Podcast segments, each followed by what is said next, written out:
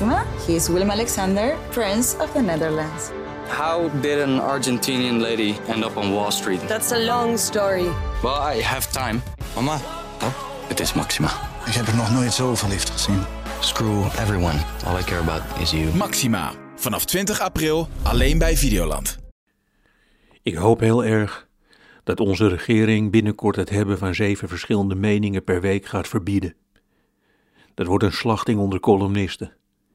Het ene moment zit je vanuit je werkkamer in Nieuwegein nog een stuk over Donald Trump te tikken. En een uur later word je door een mening boa uit je huis gesleurd. Op het bureau mag je uitleggen waar je in godsnaam mee bezig bent. Een lamp op je smoel. Welke mening over Trump wilde je overmorgen tikken? Zeg op. Wij hebben de tijd. Aarzelen, tegenstribbelen en dan als een arm op je rug draaien. Dat hij heel stom is en dat zijn jasje niet bij zijn schoenen past. Na bijna een jaar corona en een paar maanden Amerikaanse verkiezingen verlang ik intens naar de glorieuze terugkeer van de ingezonde brief. Na de tijd dat je moest wachten tot het Amstelveens nieuwsblad uitkwam om te controleren of ze je ingezonde brief hadden afgedrukt.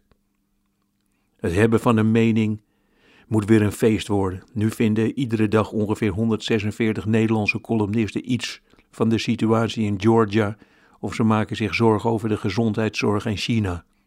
Maar ik verlang intens naar de ingezonde brief over helemaal niets. Twee keer schreef ik een ingezonde brief op papier. Ik moest een postzegel kopen en daarna begon het heerlijke wachten.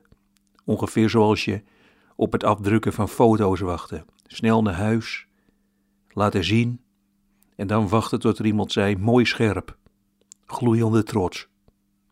Allebei mijn ingezonde brieven werden gepubliceerd. Eén in het tijdschrift Voetbal International en de andere in Muziekkrant Oor. De eerste brief ging over Richard Witsche, die tijdens een wedstrijd tegen Feyenoord negen keer de bal hoog hield. Mijn brief in Muziekkrant Oor ging over het verdwijnen van een televisieprogramma met live muziek. Ik herinner mij de opwinding binnen de familie. Ik kocht van allebei de tijdschriften meerdere nummers. Oom Wim kocht samen met mij de Voetbal International. Hij wees naar mij en hij zei: Mijn neefje, hij staat erin. Daarna las ik mijn eigen mening, steeds maar weer. Het leek opeens een hele belangrijke mening, omdat ze hem hadden afgedrukt. Dat deden ze niet zomaar. Na de 34ste keer lezen kreeg ik spijt van bepaalde zinnetjes.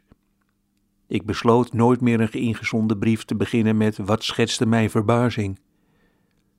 Maar het was exclusief. Het was bijzonder. Ik was, een paar dagen lang, de jongen met de afgedrukte mening.